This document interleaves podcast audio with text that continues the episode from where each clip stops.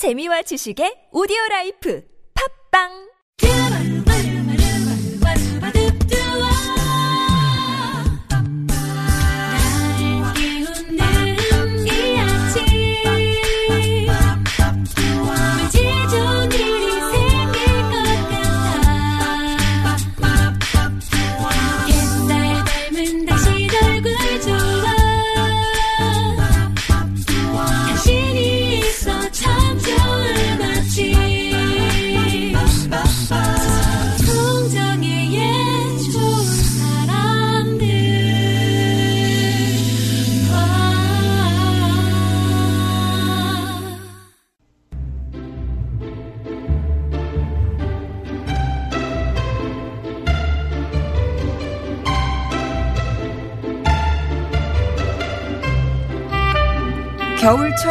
청객 미세먼지는 바람의 방향과 세기에 의해서 나쁨이 되기도 하고 좋음이 되기도 합니다. 여러분 삶의 질을 좌우하는 걱정, 근심, 고민 역시 그 생각의 흐름이나 세기에 따라 달라지지 않을까 싶은데요. 미세먼지 같은 고민을 날려보낼 시간 이호선의 통하는 아침 숭실사이버대학교 기독교 상담복지학과 이호선 교수님 오셨습니다. 안녕하세요. 안녕하세요. 반갑습니다. 후호 성대가 어디? 성대가 성대가. 따라갔습니다. 성대가. 아이고. 훅 이호선입니다. 네. 네. 얘기 좀 환절기고 또 미세먼지도 많다고 보니까 아주 제대로 영향을- 먹었네요. 네. 네. 아유, 그럼 오늘 어, 예, 교수님의 건강도 좀 걱정이 되고 네. 바로 그러면 고민 사연으로 들어가도록 하겠습니다. 첫 번째 사연 쇼미더머니 님이 보내오신 고민 사연이에요.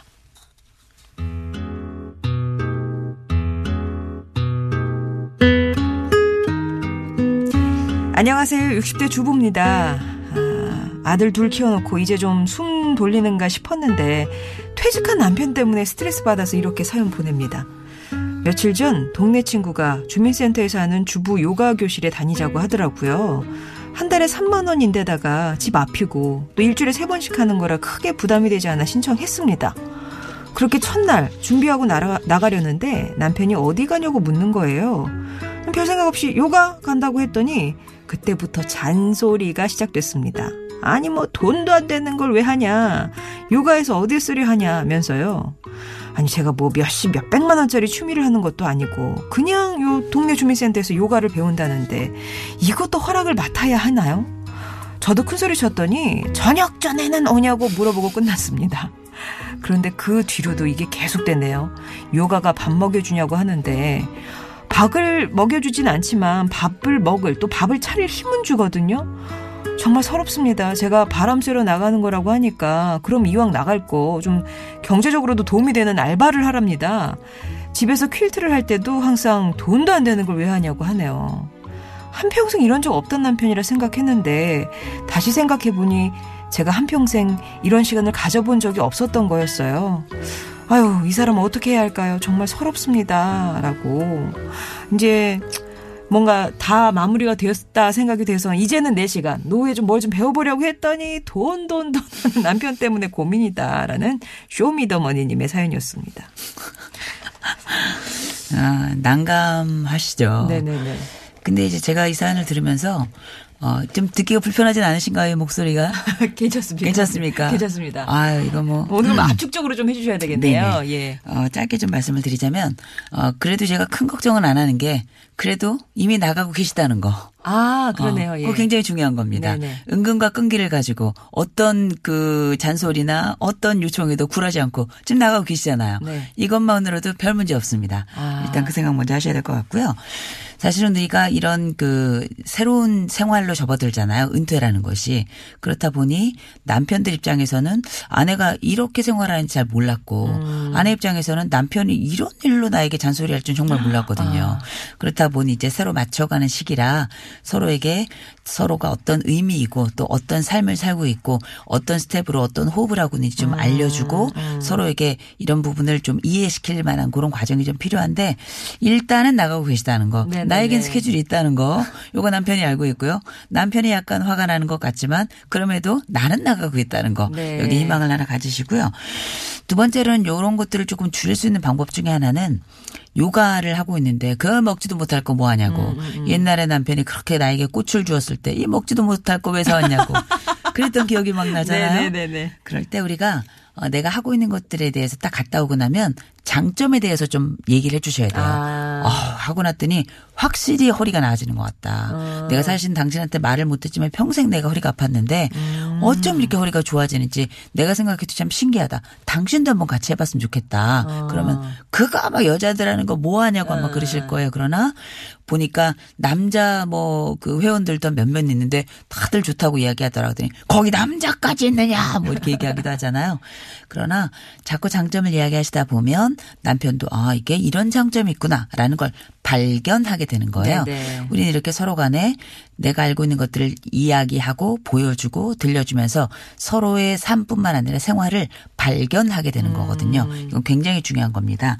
거기다가 그 남편이 지금 이렇게 잔소리하는 이유는 뭘까? 일단 눈이 있어서 보고 귀가 있으니 듣고 또 한 가지는 남편이 딱히 하는 일이 없을 거예요. 아. 그맨 마지막 인생의 정점을 찍었던 그 회사에서의 그 일을 마치고 이제 아내 옆으로 돌아왔는데 이 돌아왔을 때 이 남편이 사실 딱히 하는 일이 없고 과거에 이제 갈- 관리 감독하던 그 습관은 남아 있고 그렇다 보니 아내에게 보다 생산적인 일을 했으면 하는 상사의 바람을 우리 아내에게 그대로 전달하는 게 아닌가 싶어요. 네. 그러니까 남편이 보니까 경제적으로 돈 어차피 나갈 바에 나가서 돈을 벌어와라 알바를 해라. 네. 그러면 네가 가라 하와이 이 얘기 나오는 거잖아요.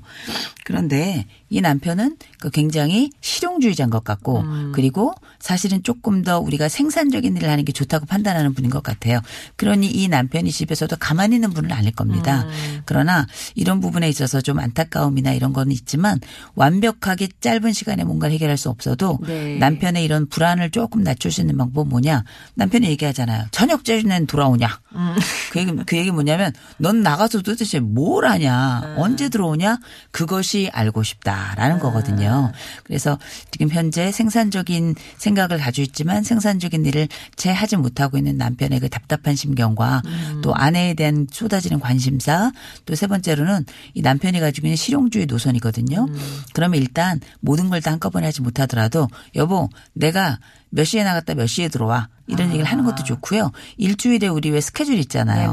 월수금 요가 갑니다. 그러면 놀랍게 남편은 알면서도 끊임없이 물어볼 거예요. 왜 나가 언제 나가 언제 들어와.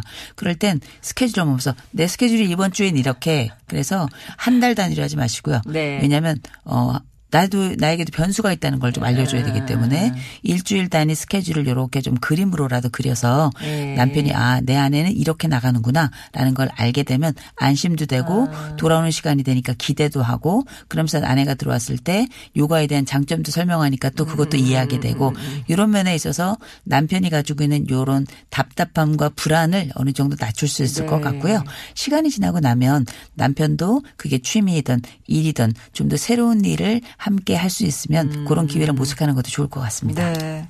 일단은 스케줄을 좀 알려드려서 남편의 불안 요소를 감하여 주시고 이 요가가 얼마나 좋은지 장점을 계속 말씀을 해주시면은 남편분도 음 약간 수긍하게 되실 것 같고 일단은 보니까 은퇴 후에 보면 함께 할 시간이 많아지면서 또 서로 맞춰가야 하는 시간이 필요로 하다 보니까 제2의 신혼 같기도 하고 그러네요. 예, 아무래도 좀 시간이 좀 필요한 그런 어, 시절이신 것 같습니다. 예, 쇼미더미님께 해결책 드렸고요. 노래 한 곡 듣고 와서 다음 사연 함께 하겠습니다.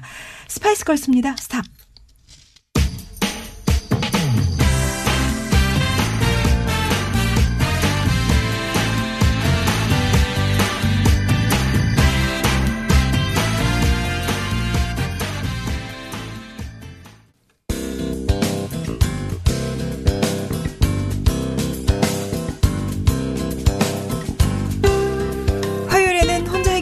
못하는 크고 작은 고민들 머리 맞대고 함께 고민해 보고 있습니다. 2호선의 통하는 아침 이제 두 번째 사연인데요. 여기 닉네임이 참 재밌으시네요. 하수빈인 줄 님이 보내주신 고민입니다.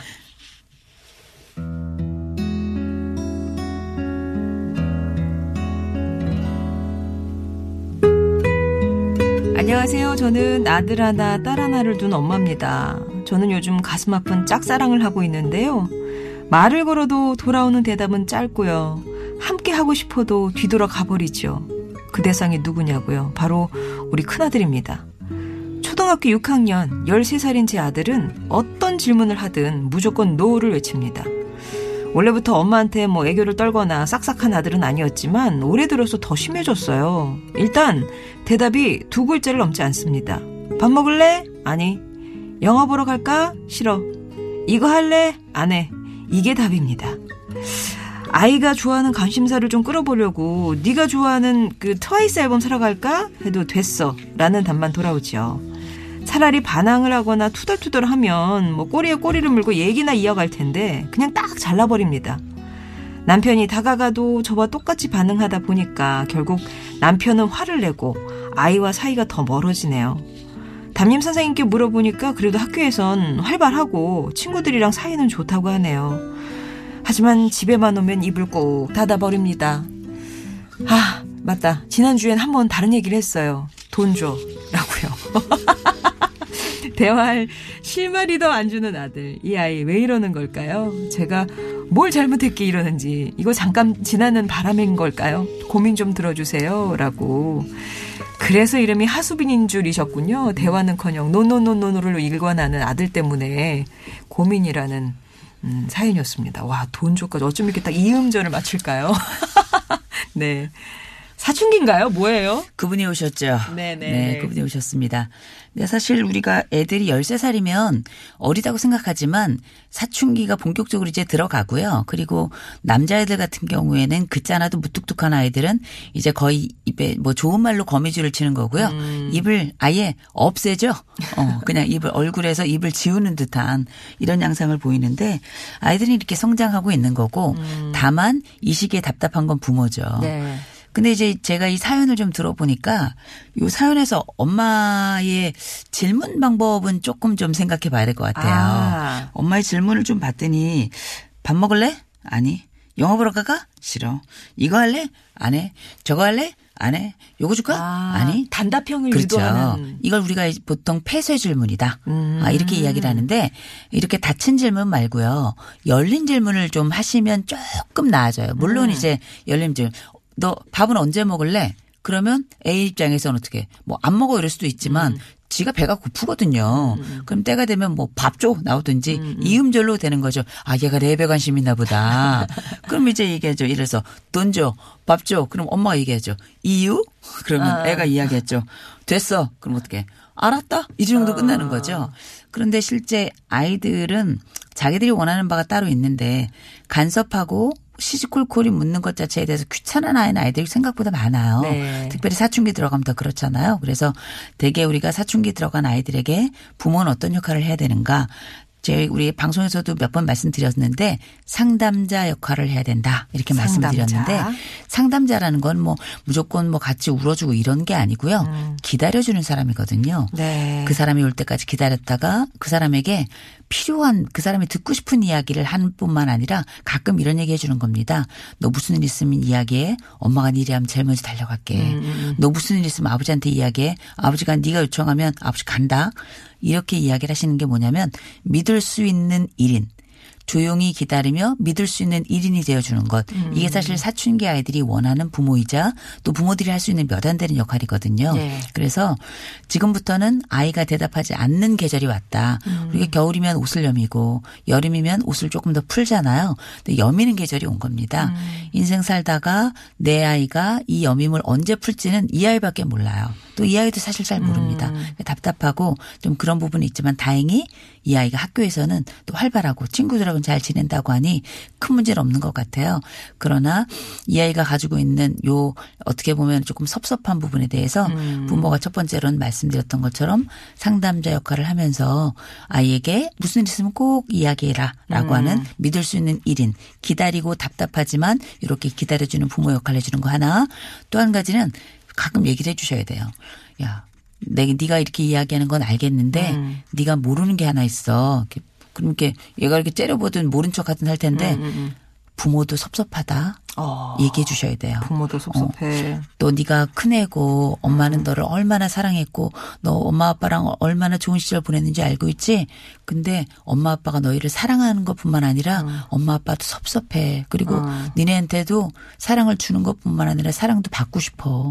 너 돈 달라 그러지? 나도 너한테 돈 받고 싶어.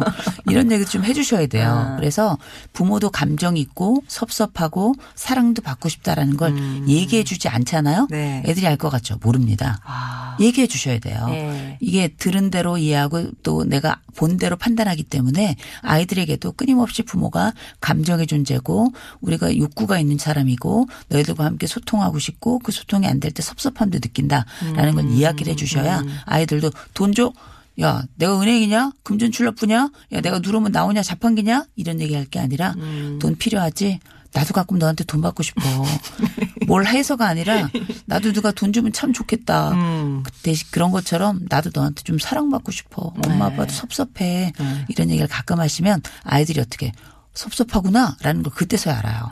그리고 그런 이야기들은 마음 창고에 이렇게 마음 금고에 담아둡니다. 네. 그 마음 항아리에 이런 돌봄과 배려와 또 섭섭함을 이해할 수 있는 감각 이런 것들이 쌓이면서 나중에 이 아이들은 보다 내 가족뿐만 아니라 세상을 이해하는 발폭을 넓히는 그런 심장을 가진 아이로 되는 거죠. 네. 그러니까 가장 큰 기조는 상담자 역할 하시는 거, 기다려주는 거. 언제든지 뭐 무슨 일 있으면 엄마한테 꼭 얘기해.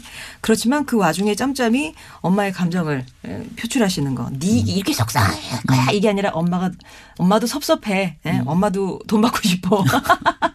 엄마도 돌봄을 기다려. 이런 식의 어, 그 감정 표현을 해 주셔야 아이의 마음 항아리에 차곡차곡 쌓인다고 하네요. 안 듣는 것 같아도 또 넣는다고 하니까는요. 예, 이렇게 한번 해결책을 가져가 보시면 아 참 질문하실 때. 예, 아까 그 닫힌 유형 말고 조금 더 대답을 이끌어낼 수 있는 그런 질문을 하시는 질문. 거. 예, 네. 그게 바로 현실적인 예, 해결책이 되겠네요. 자, 오늘 말씀 잘 들었습니다. 이호선 교수님이었습니다. 모두 건강하십시오.